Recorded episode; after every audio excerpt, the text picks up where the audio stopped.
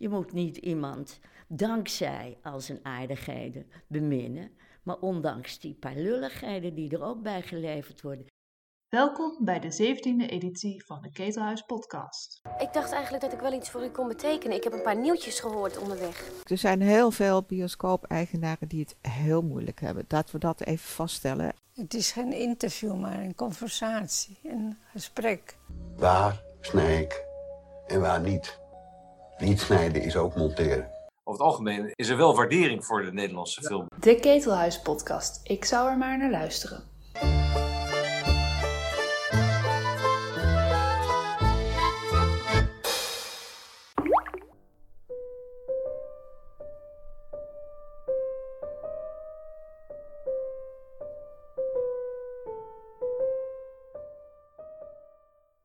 Scènes voor een huwelijk heet het ketelhuisprogramma waarin ervaringsdeskundigen vertellen welke liefdeslessen je zo al kunt trekken uit films. Oud PvdA-politicus Hedy Dancona, voor wie het persoonlijke nog steeds politiek is, koos Amour van regisseur Michael Haneke over een bejaard stel waarbij de vrouw plots razendsnel aftakelt en de man voor haar moet gaan zorgen. Volgens Dancona valt er van alles te leren van deze film. Over de liefde op leeftijd, over het belang van eigenliefde, over omgaan met aftakeling en over het recht om voor je eigen dood te kiezen. Omdat vanwege corona het gesprek niet in de zaal van het ketelhuis plaats kon vinden, sprak Floortje Smit haar in het souterrain van haar huis, omringd door de kunst van Aad Veldhoen, haar laatste in 2018 overleden geliefde. Let op, het gesprek zit vol spoilers allereerst wat een heerlijk huis. En wat is uh, Aad nog ontzettend om je heen op deze manier? Ja, dat, is, dat voelt ook zo. Als je zo omringd bent door het werk, en het is allemaal werk wat, uh, wat ik eigenlijk voor een groot deel heb zien ontstaan, dan is het uh, niet een graftombe, maar juist iets wat heel erg leeft. Dus, dus het is. Het is meer een soort tevredenheid dat je dit nog hebt meegemaakt, dan al door triestheid omdat je het verloren hebt. Had je dat eigenlijk, is, was dat eigenlijk altijd een ideaalbeeld, samen oud worden met iemand? Nou, ik denk dat ik ben heel wat keren van partner gewisseld. Dat ik absoluut met iedere partner dacht.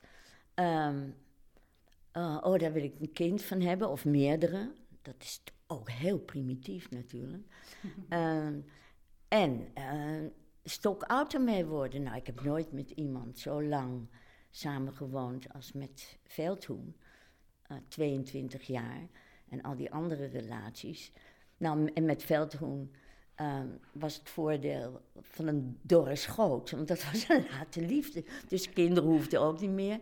En bij die andere uh, werd het al minder uh, naarmate de relatie wat versleet. Dus ik ehm, moet je zeggen dat ik. Ehm, dat, je, dat je altijd het hoort toch wel bij verliefd worden. Dat je niet gaat zitten inplannen voor hoeveel jaren deze gekte duurt. Nee, dat duurt voor eeuwig. Tot je merkt dat de eeuwigheid betrekkelijk kort is. Wat is het voordeel? Is dat is het makkelijker om verliefd te worden op, op late leeftijd? Ik bedoel, accepteer je dan meer onhebbelijkheden van elkaar bijvoorbeeld? Oh, uh, de late liefde hmm. heeft uh, heel veel voordelen. Uh, en laat ik zeggen, wat jij ook zegt, het is gemakkelijker.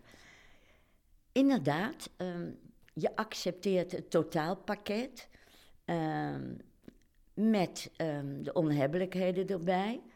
Je denkt niet meer zoals vroeger, nou, ik vind het wel een heel prettig iemand en die paar onprettigheden, die krijg ik er wel uit. Die krijg je er natuurlijk niet uit. Je moet niet iemand dankzij al zijn aardigheden beminnen, maar ondanks die paar lulligheden die er ook bij geleverd worden. En als je oud bent, dan kan je dat makkelijker. Dat wil niet zeggen dat je nooit eens daarover struikelt en een hevige ruzie daarover krijgt. Maar in het algemeen de drang en het geloof dat je de ander zult veranderen, dat is natuurlijk onzinnig, eigenlijk altijd al. Maar als je oud bent, als je, ik was toen 59 en Aatje 61, dan heb je dat al opgegeven. Dus één voordeel. Het tweede voordeel is inderdaad dat je geen kinderen meer krijgt. Want jeetje, zeg, wat een gedoe.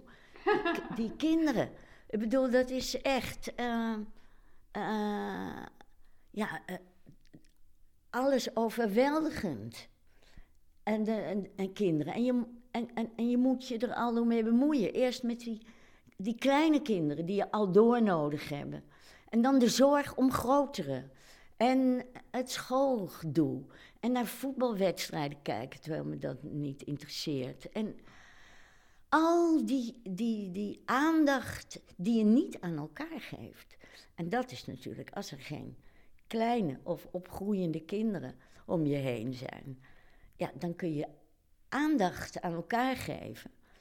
En eh, het gebrek aan aandacht of de verwaarlozing van de partner is toch ook wel vaak een reden dat de relatie ehm, danig ehm, aan slijtage gaat leiden. Ja. Ik eh, vroeg eh, welke film eh, jij zou kiezen waar, waar liefdeslessen uit te trekken vallen. Ehm, en jij koos voor Amour. En dat is een, ehm, een film van Haneke. En hij heeft zelf gezegd, het is voor meerdere interpretaties vatbaar. Het gaat over een, een ouder, een bejaard echtpaar. Zij wordt ziek, krijgt een hersenbloeding, takelt af. En hij moet opeens voor haar gaan zorgen. Ehm, hoe heb jij deze film bekeken? Wat, wat, wat zag jij erin? Ja, eh, verschillende dingen. Ik hou sowieso. ehm, ik ben eh, natuurlijk niet zo'n filmkijker als jij. Ik heb er ook geen verstand van. Maar als ik aan mijn lievelingsfilms denk, dan is het altijd. ehm, dat heb ik trouwens met boeken ook wel.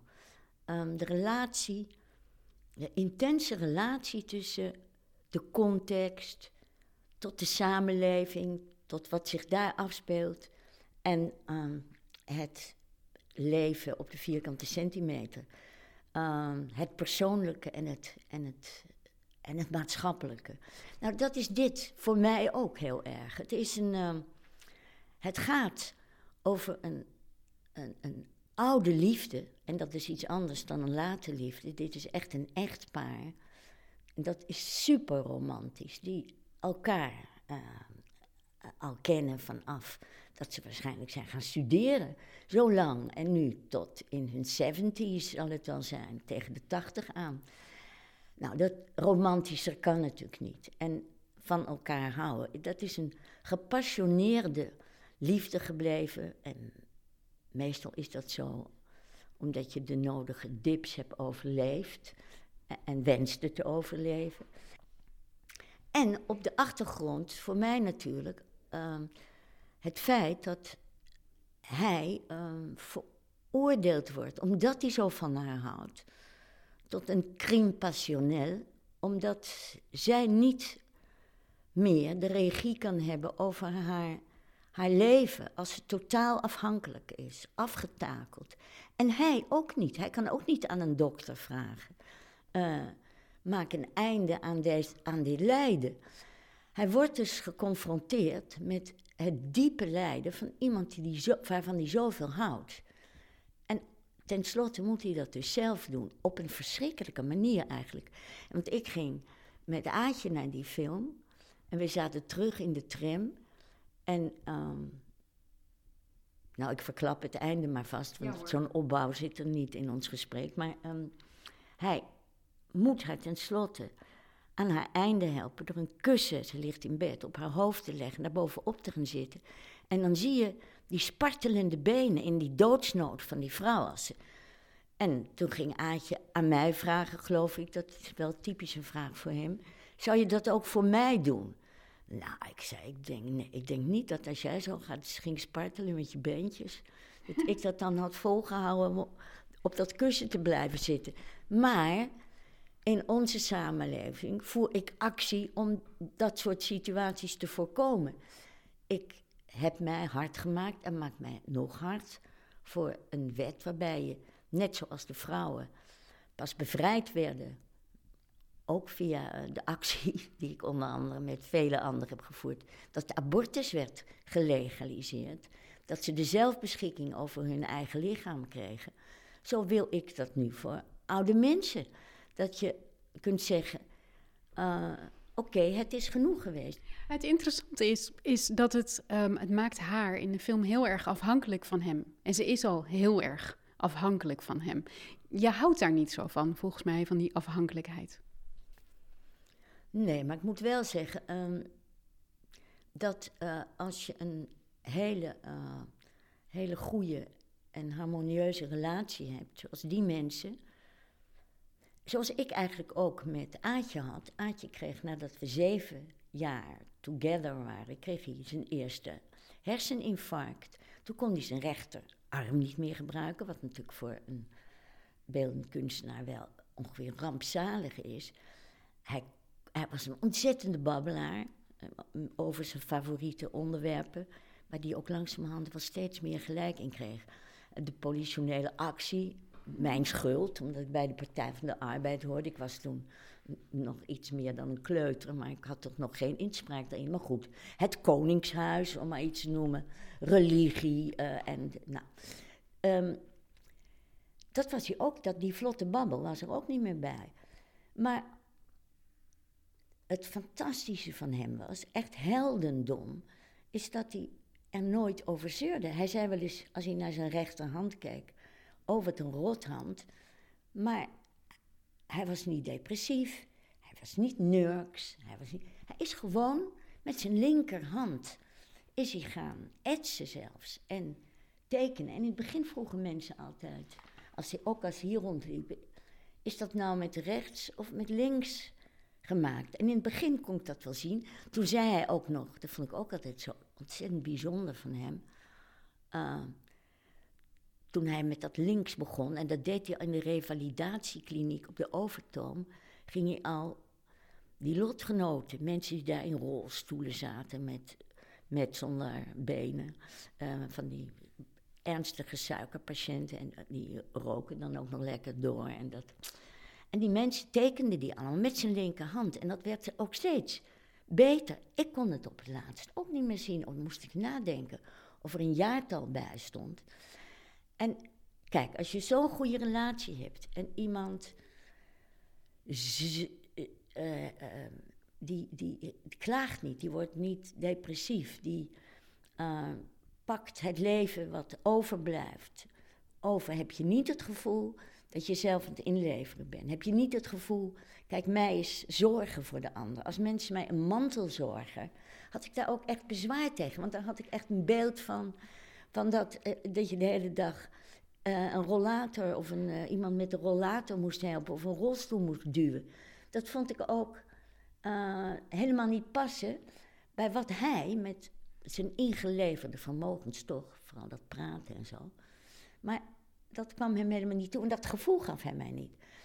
Nou was het in die film wel anders, maar die man, die, ik, ik kan me voorstellen dat als je zo'n lange relatie hebt, die mensen waren langer dan een halve eeuw bij elkaar. En je, je, je wordt afhankelijk van de ander, dat je dat de ander wel toevertrouwt. Als we, als we bijvoorbeeld eens kijken naar, naar een van die scènes waarin zij, um, ze heeft in bed geplast. En hij moet haar uit die rolstoel tillen. Uh, of, uh, of uit het bed tillen in de rolstoel. En hij wilde verschonen, maar zij wordt heel boos. Zij um, ze heeft een elektrische rolstoel, ze rijdt ook weg. Er was bij die vrouw, en dat maakte het voor hem wel moeilijk, eigenlijk vanaf het begin verzet tegen die rol.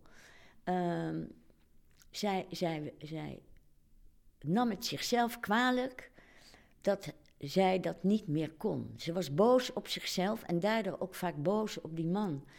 En dat maakte het voor die man weer heel erg moeilijk, omdat hij als het ware steeds te maken had. Niet alleen met zijn wens om het zo goed mogelijk te doen, om het voor haar zo aangenaam mogelijk te maken, maar op een muur van chagrijn en, en, en, en te stuiten. En, en, nou, heb ik dat niet meegemaakt met mijn geliefde, maar um, wel het feit van de afhankelijkheid. We waren, we waren alle twee heel onafhankelijk in het begin van die relatie. En ik had het gevoel dat we afhankelijk werden van elkaar. Uh, hij, niet alleen, uh, hij niet alleen van mij, maar ik ook van hem. Want mijn bewegingsvrijheid ehm, werd toch geregeld voor een groot deel. Ik ging voor die tijd wel op uh, grote reizen. Hij had de pest aan, aan, uit zijn atelier te moeten. Dus dat, deed ik wel alleen. Ja, toen kon dat alleen maar als we het samen deden. Hè? Um, er zijn er twee voor nodig um, om, om, dat, om, om afhankelijk te zijn. Ik bedoel, niet alleen degene die het doet en die dan meestal ook nog wordt geworshipped van kijk, uh, kijk, hij is lief doen voor die vrouw. Maar het, het is zo dat er twee voor nodig zijn. Namelijk dat de vrouw het toestaat om, om hem, eh, het aan hem toe te vertrouwen. En dan kan dat een mixture zijn. Hè? Het kan een mixture zijn dat ze, dat ze het ook zo naar vindt voor hem. Dat ze zich schuldig voelt. Dat ze het hem aandoet. Het zijn natuurlijk... Ik vind dat die Haneke dat wel ongelooflijk neerzet. Want zo ga je erover denken. Dat je denkt van, ja, als het mij zou overkomen. Ik denk dat uh, een man misschien, zeg ik nu, want ik heb mijn feministische prince altijd in mijn achterzak zit. Dat een man zich makkelijker kan overgeven aan de opofferingsgezindheid van zijn vrouw dan het omgekeerde. Um, dat mannen uh, uh, het, eerlijk gezegd, ja, uh, beter verdragen dat er voor hen, voor het werk, voor het talent, voor de kunst, um, de ander inlevert. He, kunstenaars, Aatje had voor mij ook altijd echte kunstenaarsvrouwen gehad. Mm -hmm. Dat zijn vrouwen die het de man mogelijk maken om in alle vrijheid kunst te beoefenen. En, uh, en die zelf ook dan ook geen, uh, ja, misschien wel hobby's hebben, maar uh, zelf toch heel veel aanwezig zijn om te poseren. Om, ehm, ja, zijn dochter zei dat het tussen jullie juist zo goed ging, omdat jij zelf nog zo'n heel sterk eigen leven had. Ja, maar dat, dat moet ik wel zeggen, dat zeker toen hij, nog voor dat eerste infarct, dat ik dat knap vond van hem. Want hij had nog nooit zo'n zelfstandige vrouw die inderdaad een eigen agenda had, die, uh, die, die haar eigen bezigheden had, zelfs op reis ging. Want ik uh, was toen voorzitter van Oxfam Novib en dan ging ik vaak uh, naar, naar partners in verre, verre continenten om, om te zien hoe de dingen verliepen. Maar hij. Ehm, ik vond dat knap van hem, want ik realiseerde me wel dat hij een heel ander soort van partner gewend was. En hij, kijk, en dat is dus de late liefde. Hij, uh, hij vond mij kennelijk een heel uh, leuk type. En accepteerde dus um, het feit. Hij noemde mij, oh, hij zei tegen andere mensen. Ik heb dat nog eens opgeschreven ook. Van, uh, ik ben met een stewardess getrouwd, zei hij. Terwijl ik het dus vond dat ik heel veel aanwezig was. Maar hij bedoelde iemand die er nooit was. Een stewardess, dat was een vrouw die altijd op weg was. Nou, en, uh, maar hij accepteerde dus de stewardess. En omgekeerd, toen ik werkelijk moest, toen ik mijn agenda moest veranderen, toen ik toch rekening moest houden, kon hij dat accepteren, want hij uh, uh, was een man.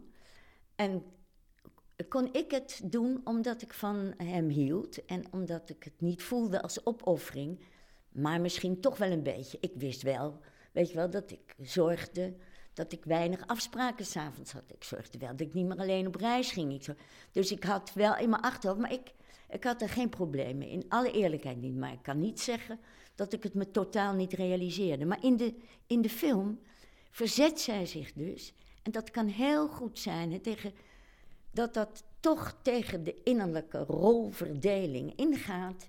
Dat hij haar een luier om moest doen en niet omgekeerd. En dat zij zich daartegen verzet. Hetgeen het voor hem natuurlijk alleen maar moeilijker maakte. Maar ja, zo zitten mensen in elkaar. Uh, uh, het, is, het is dat oergevoel uh, aan twee kanten. Um, wat er niet uit te roeien is, um, ook niet onder dergelijke extreme omstandigheden. Ja, het intrigerende is volgens mij dat bijna elke relatie is een soort machtsstrijd in die zin. Hè? Het is een soort afhankelijkheidsrelatie, je bouwt die op met z'n tweeën. En zoiets als dit, als, als er een ziekte doorheen komt fietsen opeens, uh, dan moet je herijken. En het is echt maar de vraag of dat lukt. Wat is het geheim daarachter? Hoe kan zoiets lukken als je moet herijken? Nou, dat, dat mijn eigen ervaring. Hè, nou was natuurlijk Aatje niet, die kon doorwerken. Er waren een heleboel dingen die wel overeind gebleven waren. Maar toch was, heb ik wel eens opgeschreven en gezegd ook, dat vanuit de totale onafhankelijkheid uh, een totale verstrengeling uh, ontstond. En uh, ja, eh, je, ik moet zeggen dat ik een flexibel karakter heb, geloof ik wel hoor. Of een slap karakter, dat kan ook. Maar ehm, ik, ik, ma ik probeer toch altijd wel weer het leukste en het beste te halen van datgene wat overblijft. Hadassa, mijn dochter, zegt altijd: bij Hedy is altijd het glas half vol. Weet je wel? Ja, maar dat is ook feitelijk wel zo. Maar als ik hem, als ik hem niet leuk gevonden had, als hij me verveeld had, als ik hem uh, saai was gaan vinden, ja, dan wordt het een ander verhaal. Het moet goed zitten. Maar in het geval uh, van de film was het dus inderdaad tenslotte 100% anders. Hij was 100% afhankelijk van hem geworden. Hij moest voor 100% andere dingen doen. Je zag in het begin ook, hè, uh, daarom was die film voor mij heel aangrijpend en onroerend, omdat het het soort mensen waren, dat paar, waar, uh, waar wij ons wel mee konden identificeren. Oude mensen met een, uh, met een, een, prachtig huis om zich heen, zonder, denk ik, financiële zorgen, dat zat er niet kinderen die, het, die klaar waren en, en aardig en uh, van zich lieten horen. Kortom, dat is een situatie waarmee je je voor 100% kunt identificeren. Hè, alsof je het zelf bent. En dan zie je hoe het in elkaar kan storten. Binnen korte tijd. Hè, uh, tot, uh, tot de crime passionnel eindigt. En ehm, en dat dat dus te maken heeft, daarom is het een dramatisch einde, weet je. Dramatisch omdat als zij eraan had toegegeven, als ze had gedacht, nou, het is zoals het is. Ik zit in die rolstoel. Hij duwt me. Ik zeg dank je wel. Hij zingt een liedje voor me. Ik begin te giechelen. Uh, ik reageer. Maar hij stuit op een muur van, ik denk, schuldgevoel, zich niet kunnen overgeven, denken dat is, dat is te veel voor hem. Uh, zo waren de afspraken niet. En dat was een sterke vrouw. Ze heeft natuurlijk, dat kon je zien, ik bedoel, alles wat ze daar tot stand hadden gebracht in dat huis en in die vriendenkring en in de omgang ook met elkaar. Dat was niet een vrouw. Uh, dat was een vrouw die ook haar leven lang gewerkt had en succes had gehad. En mooi was gebleven. Ze zag er in het begin ook heel mooi uit. Dus je weet waar het vandaan komt. En je kan, ik kan me dus ook, ik zou het nooit doen, vanwege dat halve glas. Hoop ik dat ik het niet doe. Uh, maar je kan je wel dat verzet tegen die, tegen die aftakeling en die afhankelijkheid voorstellen. Maar, nogmaals, ze zegt wel eens dat ze dood wil. En dat kan daar dus niet. Op een, op een manier die ik bepleit. Dat is dus eigenlijk verschrikkelijk. Dat je, dat je dood wil. Dat je af wil van die situatie, van je schuldgevoel. Van iedere dag minder kunnen. En één keer probeert ze het ook, hè. Um, dan, uh, want hij moet haar ook voeren, want ze kan kennelijk... En dan houdt ze de lippen stil opeens, wil niet meer drinken. En en hij smeekt haar, want hij weet natuurlijk dat je op zijn minst wat moet drinken, wil je niet doodgaan. En zij houdt dan die lippen helemaal op elkaar geperst. En hij probeert haar te overreden. Maar dat ik dacht, oh vrouw, mocht je maar dood. op, een, op een humane en prettige manier. Waarom moet je dit zelf proberen te doen en dat zal je niet lukken? Ja, en aan de andere kant toch betekent het ook wel, denk ik, dat de, de liefde vereist ook uh, op zekere zin dat je je overgeeft aan afhankelijkheid. Want als je alleen maar onafhankelijk bent, dan is er niets. Nee. Um, liefde is wat ze bindt. Het is een goed stijl, je kan het zien. dat heeft Hanneke ook zo goed aangegeven. Je voelt dat die mensen uh, uh, nog veel seks hebben, in ieder geval. Hè? Ze raken elkaar aan. Ze, hè, hij kijkt naar haar uh, met passie. Dat je daar vandaan ja, belandt, wat jij zegt, ja, dat, dat moet. De liefde die je voor elkaar koestert, vereist eigenlijk wel dat je die, dat je die onafhankelijkheid opgeeft en hem ook gunt om voor je te zorgen. Ja, dat is natuurlijk dat is een rationele uh, reactie die ik wel volg en die wel. Maar ik kan me tegelijkertijd ook wel heel goed voorstellen, vanuit mijn eigen karakter, dat ik dat ook heel moeilijk zou vinden. Dat ik het makkelijker uh, zou vinden, wat in mijn geval gebeurde. Want uh, je krijgt daarmee ook een soort macht over de ander hoe, hoe, hoe naar dat ook klinkt. Je bepaalt wel veel dingen. En dat is macht. Je de ander heeft, buiten jouw schuld weliswaar, maar heeft de alternatieven voor de ander om macht uit te oefenen worden behoorlijk beperkt. Hè? En, en, uh, als, en, en die strijd speelt zich dus af met alle liefde en alle alle getut om, haar, om het haar aardig te maken. Uh, de afhankelijkheid van haar is ook, uh, uh, als ze dat zou kunnen, de macht erkennen die hij over haar heeft. En dat, nou ja, dat zijn allemaal wel grote dingen om eventjes op je ziekbed en als je jezelf behoorlijk lullig voelt, want ze zag er niet bij, lag er niet bij alsof het allemaal zo comfortabel was. In dit geval komt er nog iets bij. Er komt, er komt iets van schaamte bij. Um, als we het hebben over relaties, is het vaak zo dat mensen zeggen: je moet helemaal jezelf durven zijn, jezelf openstellen, alle kanten van jezelf te laten zien. Maar dat is nog iets anders dan dat iemand je luier moet verschonen nadat je in bed hebt geplast. Ja, maar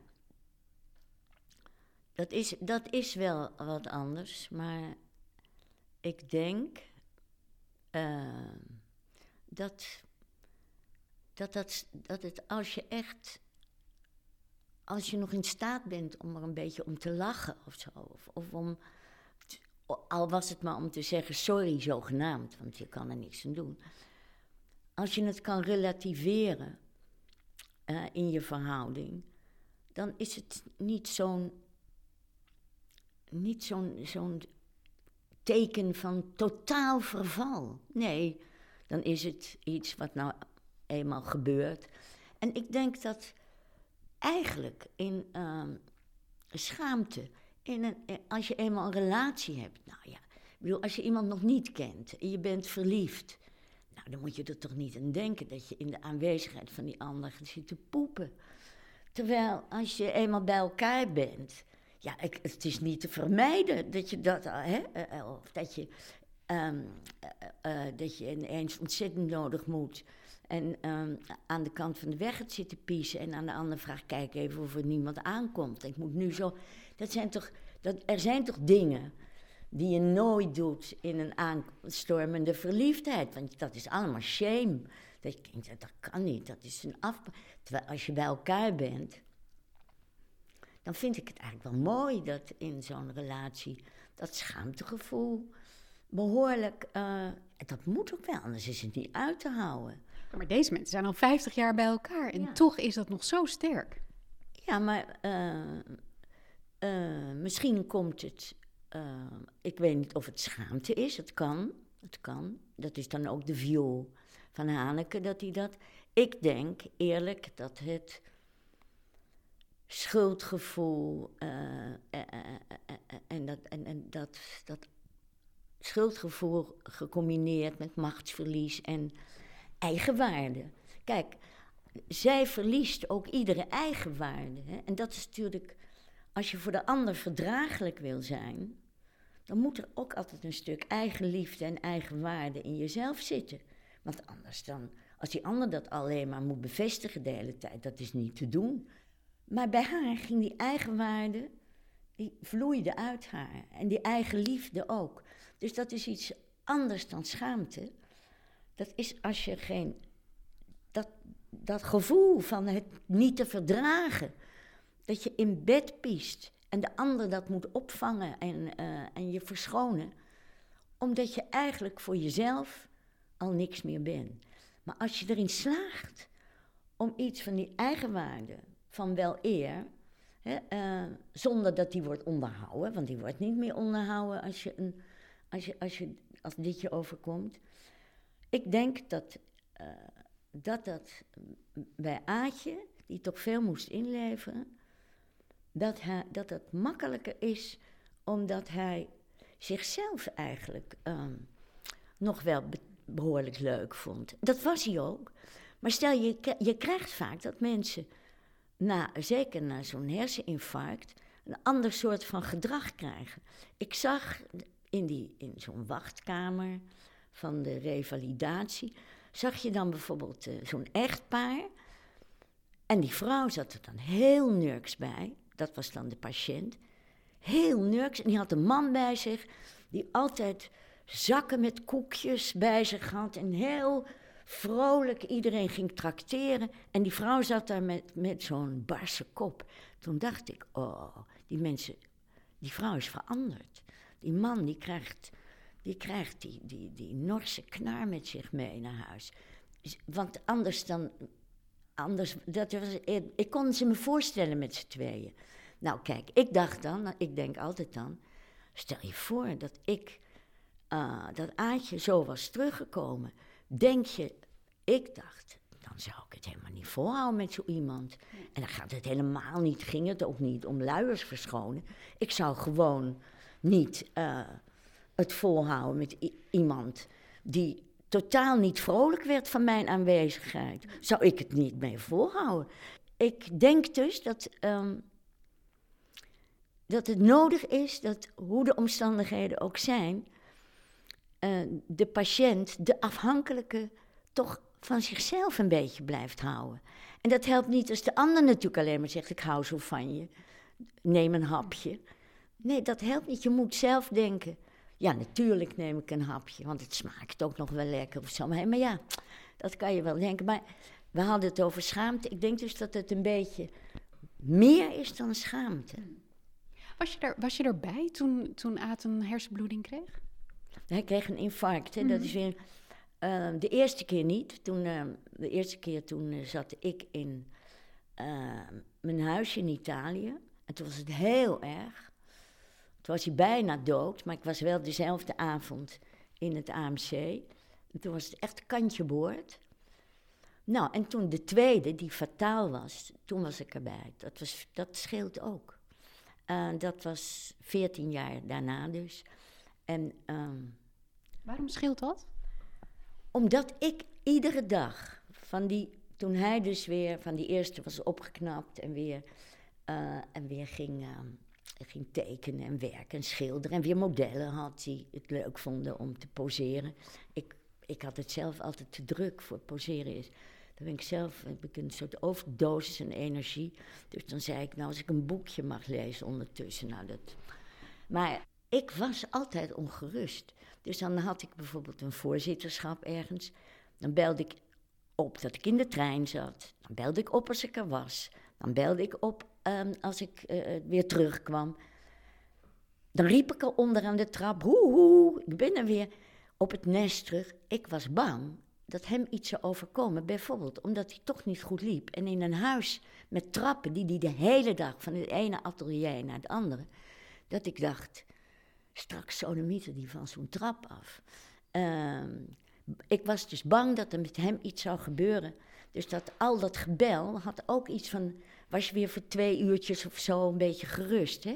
Er is een voortdurende ongerustheid dat er met de ander iets gebeurt als je er niet bij bent.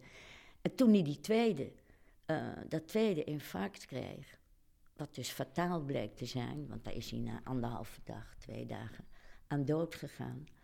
Ehm, dat gebeurde terwijl, toen was er geen eh, warm water, want ze waren daar op die Wittenburgergracht waar hij woonde, waren ze de weg aan het openleggen. Dus ik moest hem, ik had water gespaard en opgewarmd. En ik, hij stond dus bij de, ik zeepte hem in, bij de, ja dat weet ik, ik zeg zeepen, want hij ging echt door zijn hoeven, terwijl hij in, in die zeep zat. Dus ik moest hem, glibberig als hij was, nou was het gelukkig een klein, dun persoon, naar het bed sleuren. Maar hij glibberde dus, omdat hij in, onder de zeep zat. Was wel schoon. En, uh, en toen belde ik de dokter. En uh, ja, toen ging het met zo'n ambulance van het ene ziekenhuis en een scan. En uh, tenslotte op de AMC. En toen zei daar bij het AMC die dokter dat het een heel ernstig infarct was en dat ze dit konden doen of dat. En toen zei ik tegen die dokter, die ik streng aankeek, uh, ik heb hier niet voor doorgeleerd. Hmm. Maar als u iets gaat doen waardoor het enige levensperspectief het verpleeghuis is en de rolstoel en mijn man niet meer kan werken, dan, dan adviseer ik u erg als dokter om datgene te doen waardoor dat niet gebeurt. Hm. En toen uh, zei hij, nou, het zit in de hersenstam, is heel ernstig. En toen was Aatje ook al een end weg. Dus hij zei altijd tegen mij, ik vind het niet erg om dood te zijn, maar ik vind het eng om dood te gaan. Ja, wie niet, hè? Ik hm. bedoel, uh, dat kan dus makkelijk gezegd. Maar toen, uh, toen was hij al zo ver weggedreven en die laatste anderhalve dag in het AMC met zijn kinderen erbij. En ik mocht daar blijven slapen, uh, naast, nou niet in bed, maar. En met, um, en met een kalmerend middeltje en misschien een beetje morfine uh, of andere. Is dat een hele niet enge manier om dood te gaan? Want je hebt er niet tegenaan hoeven te kijken. Het doet geen pijn. Het gaat snel. Uh, ze, ze verzorgen je allerliefst. Nee, uh, dat is niet te vergelijken met die langzame lijdensweg van die vrouw. Mm. Dat is veel gruwelijker. En ja, je kunt niet kiezen. Het overkomt je. Maar ik was, dat was een van de dingen dat ik dacht... Kijk, daar staat Aantje in die zwarte... Oh, dat is, in de zwarte urn? In de zwarte urn. Ja, dat komt niet omdat ik nu... Um, uh, de rest van mijn leven die, uh, die as zit te worshipen. Maar uh, omdat we eigenlijk van plan waren om hem van de zomer met zijn geliefden erbij, bijvoorbeeld de Amstel af te laten. Door de stad waar hij zijn hele leven woonde. Um, en ja, toen was er een lockdown of weet ik wat. Nou ja, dit, dit hele afgelopen jaar was er eigenlijk geen mogelijkheid om met anderen dat te beleven. Dus toen dacht ik, nou, dan uh, staat hier nog een wintertje. Kijk, met leuk, nu hier Sintjes ernaast. En, uh, hij kan wel wachten. Hij kan, ja, het maakt hem niks meer uit. Ik geloof niet. ik geloof helemaal niet in het leven na de dood of wat dan ook. Maar uh, het is voor degene. Het is wel interessant dat je, je bent gewoon dood en klaar af over uit, geeft ook niks, lang slapen. Maar je bent voor de ander niet dood, zolang de ander aan je denkt en je herinnert. En de hele dag op een zijdelingse manier met je bezig is. Of soms, mijn eigen moeder is al 40 jaar dood. En ik heb soms weken dat ik, dat ik van de, iedere nacht van de droom.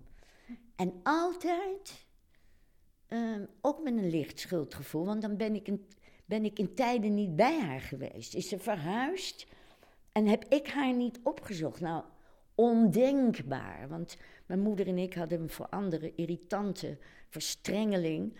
Dus dat was niet denkbaar. Dat, maar dat, dat droom ik. En dan heb ik schuldgevoel.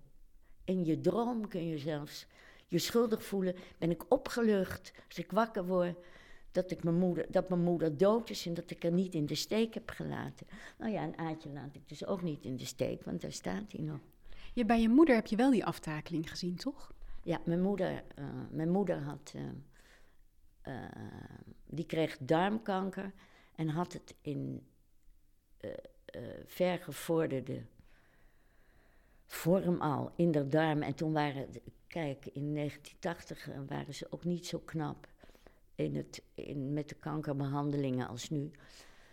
En ze, had, ze zat in het Leidse Academisch Ziekenhuis, even, want ze, ze, zij ging kreeg vreselijke buikpijn. En binnen een week wist ze dat dat... Een... En toen heeft ze besloten dat er niks meer aan moest gebeuren. Want die dokters hadden ook gezegd... wij kunnen het niet repareren, maar we kunnen wel uw leven verlengen. En toen had ze gevraagd, is dat dan nog een prettig leven? En toen zeiden ze, dat kunnen wij niet garanderen. Dus toen zei ze, nou, laat dan maar zitten. En toen heeft ze de laatste... Mijn moeder was hier wel vaak hoor, daarom zei ik verstrengeld. Het was voor mijn partners ook vaak behoorlijk irritant dat die moeder altijd mee moest. En dan ook weer die moeder en die dochter die af en toe uh, uh, moeilijk tegen elkaar deden. Dus, nou ja. Uh, maar goed, toen is mijn moeder, die, die was hier wel vaak om op de weekends op de kinderen te passen. Dat uit kon en zo, heel lief. En, en ehm, die heeft toch, die woonde ook alleen um, in Leiden op een flat. En die heeft toch die ziekte voor het allergrootste deel alleen doorgemaakt. Ze heeft nog ongeveer een jaar geleefd. En ze is pas een maand voordat ze dood ging hier gekomen in dit huis waar wij nu zitten. En uh, ze heeft dus een maand uh, op bed gelegen en heb ik voor haar gezorgd. En heb ik haar ook vaak gevraagd. Toen al. Wil je niet liever dood? Zal ik proberen? Nou, maar zij wilde dat niet. En het was echt een lijdensweg. Want als je zo'n zo'n duimpje, ze kon niks meer eten, niks meer drinken. En, dan nam ze een slokje en dan... Ze, ze heeft hier dus uh, alleen maar die... De laatste veertien dagen, toen was ze eigenlijk echt aan bed gekluisterd. En alleen maar kotsen en niks meer kunnen eten. Was echt een... Maar ze verdroeg het. Ze verdroeg het. En als ik zei, moet ik niet iets vragen? Want zo naar vond ik het, om dat te zien. Maar ze wilde het niet. En dat is de essentie.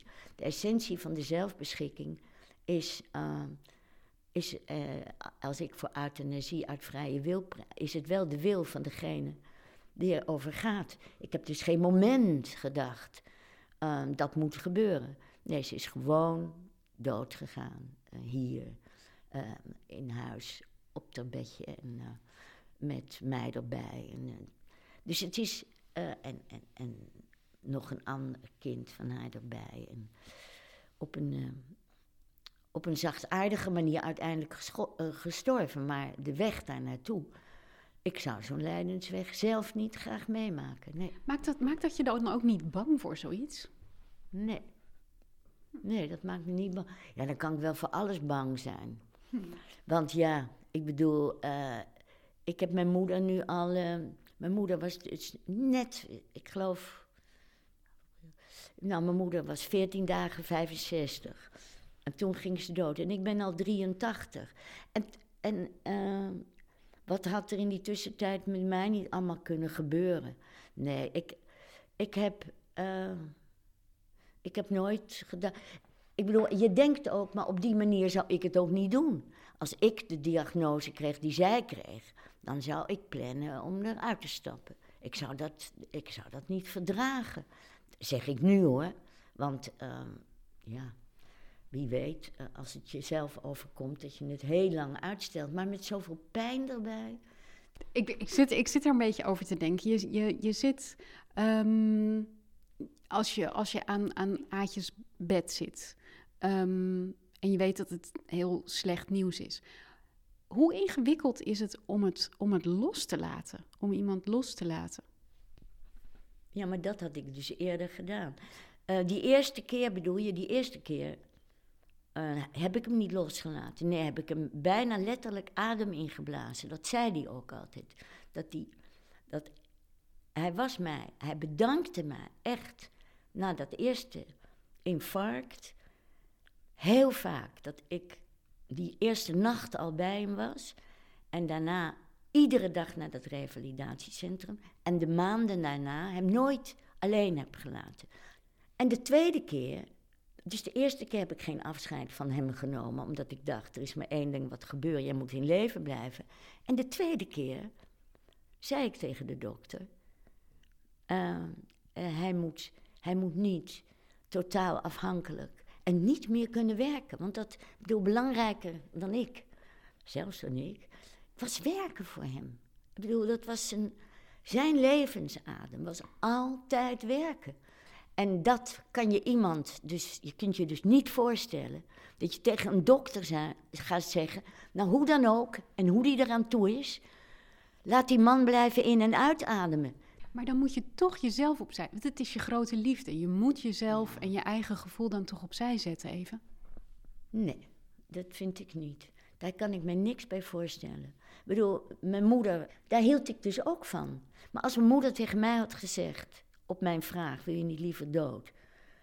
Dan had ik dat geregeld, wat toen in die tijd niet zo eenvoudig was, maar het was toch wel te doen.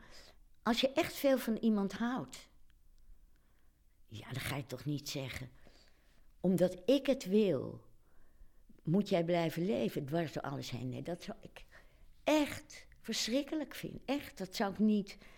Als je echt van iemand houdt, dan wil je dat, dat het resultaat iets is waar de ander, wat de ander zelf ook had gewild. En dan ga je niet, omdat jij denkt, hoe dan ook, uh, ga, moet iets blijven bestaan, terwijl je weet dat de ander dat afschuwelijk had gevonden. Nee, nee, dat heb ik geen moment. Nee, dat is mij totaal vreemd. Nee, dat, dat vind ik uh, een soort van egoïsme. En ik ben, ik ben natuurlijk ook een egoïst. Maar uh, nee, dat soort van ego. Ik denk wel eens, als we het over liefde hebben, en zeker over de late liefde, zeker over de late liefde, uh, dat het zoiets is wat je ook voor kinderen hebt. Um, dat het het aardigste wat in je zit, naar boven trekt. Weet je wel, uh, dat, dat is echt bijzonder. Dat doen kinderen wel. Want ik zeg net, ik ben natuurlijk egoïstisch, dat is ook zo. En dan denk ik, ja, wanneer wordt dat doorbroken? Wanneer kan je echt spreken uh, van dat je jezelf opzij zet en allereerst door de ogen van de ander kijkt? Komt door kinderen. Die, breng, die brengen het mooiste wat je hebt en je, naar buiten. Dat je denkt, jee, kijk mij eens soms, weet je wel. God, Jezus. En, en, en, en een grote liefde. Grote liefde ook, en die doet dat ook. Die. Dus je wordt er zelf inderdaad, dat je denkt, dat je wel eens verbaasd bent. Dat je denkt, ik wist niet dat ik zo aardig was. Maar dat ben je dus ook niet al door. Maar dat is het kenmerk van zo'n grote liefde. En kijk, de man in de film.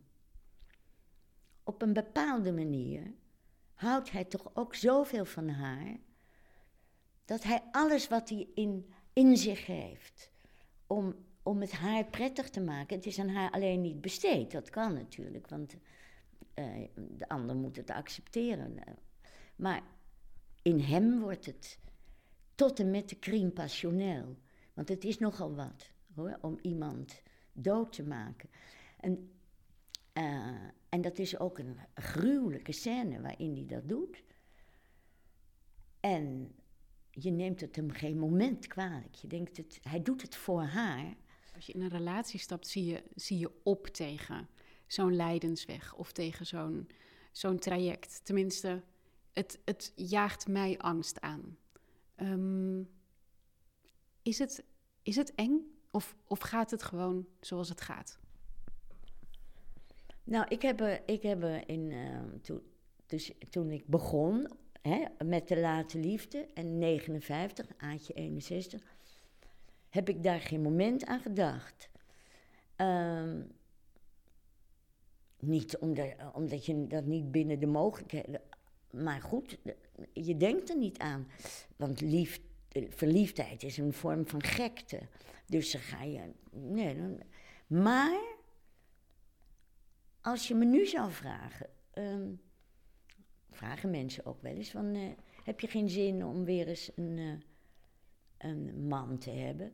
Nou, eerlijk gezegd, ehm, zijn ze niet voor het oprapen. Ik bedoel, mannen van mijn leeftijd. Die, eh, ze zijn wel om op te rapen, maar vaak zo vermoeid en eh, nergens zin in. Ehm, dus dat is al. Als het jongetje niet meer in de oude man zit, dan eh, vind ik er niks meer aan. Hè? En in enkele oude man zit wel eens het jongetje, maar dan denk ik inderdaad nu wel. Ja, ik zou nooit. En, en, en dan, dan ga, ga ik dus met iemand van in de tachtig, want ik vind toch, ik zou toch niet gauw met een, eh, een jonge heer van eh 25 of 35 het bed delen. En dan denk ik wel, nee, dat zou ik een grote risicofactor vinden. Om, om te helder voor me te zien dat dat een paar jaar duurt en dat er dan wellicht ehm, eh, iets onherstelbaars gebeurt met mij of met de ander. Nee, ik heb het dan met. Kijk, ik heb nou een kat van elf eh, in huis gekregen. Nou, dat vind ik nog wel te doen. Want dan denk ik, nou, die overleef ik wel. Maar ik zou nooit een jonge hond nemen.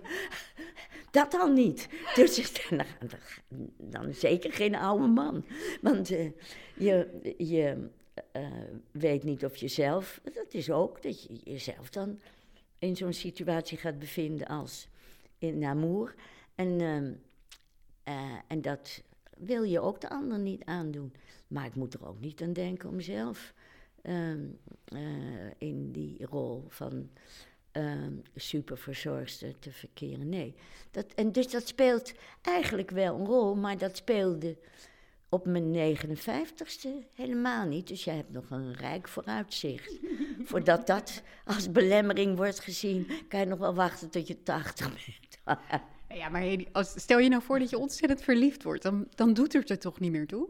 Ja, maar ik kan me niet voor. Ik kan me dat, die verliefdheid. de- Ik bedoel, eh, eh, alles kan, want een verliefdheid kan je overvallen. Maar eerlijk gezegd, eh, denk eh, je laat het ook wel toe. Hè? En nu zie ik toch die barrières eh, die ik toen helemaal niet zag. Ik was, zag er ook niet uit. Ik wilde niet speciaal verliefd worden.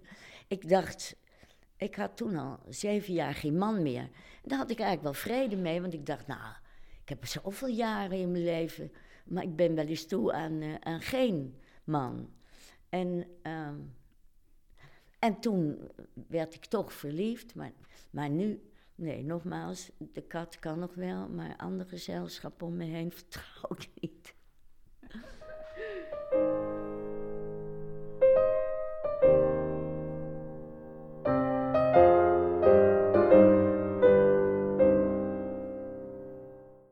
U hoorde Floortje Smit in gesprek met oud-politicus Hedy Dancona.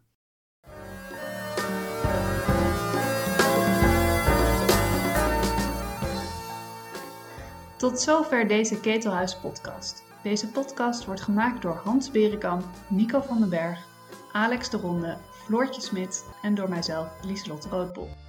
De Ketelhuis melodie werd zo'n 20 jaar geleden gecomponeerd door Sylvia Holstein. Je vindt de Ketelhuis podcast in je favoriete podcast app en natuurlijk op onze website ketelhuis.nl slash podcast.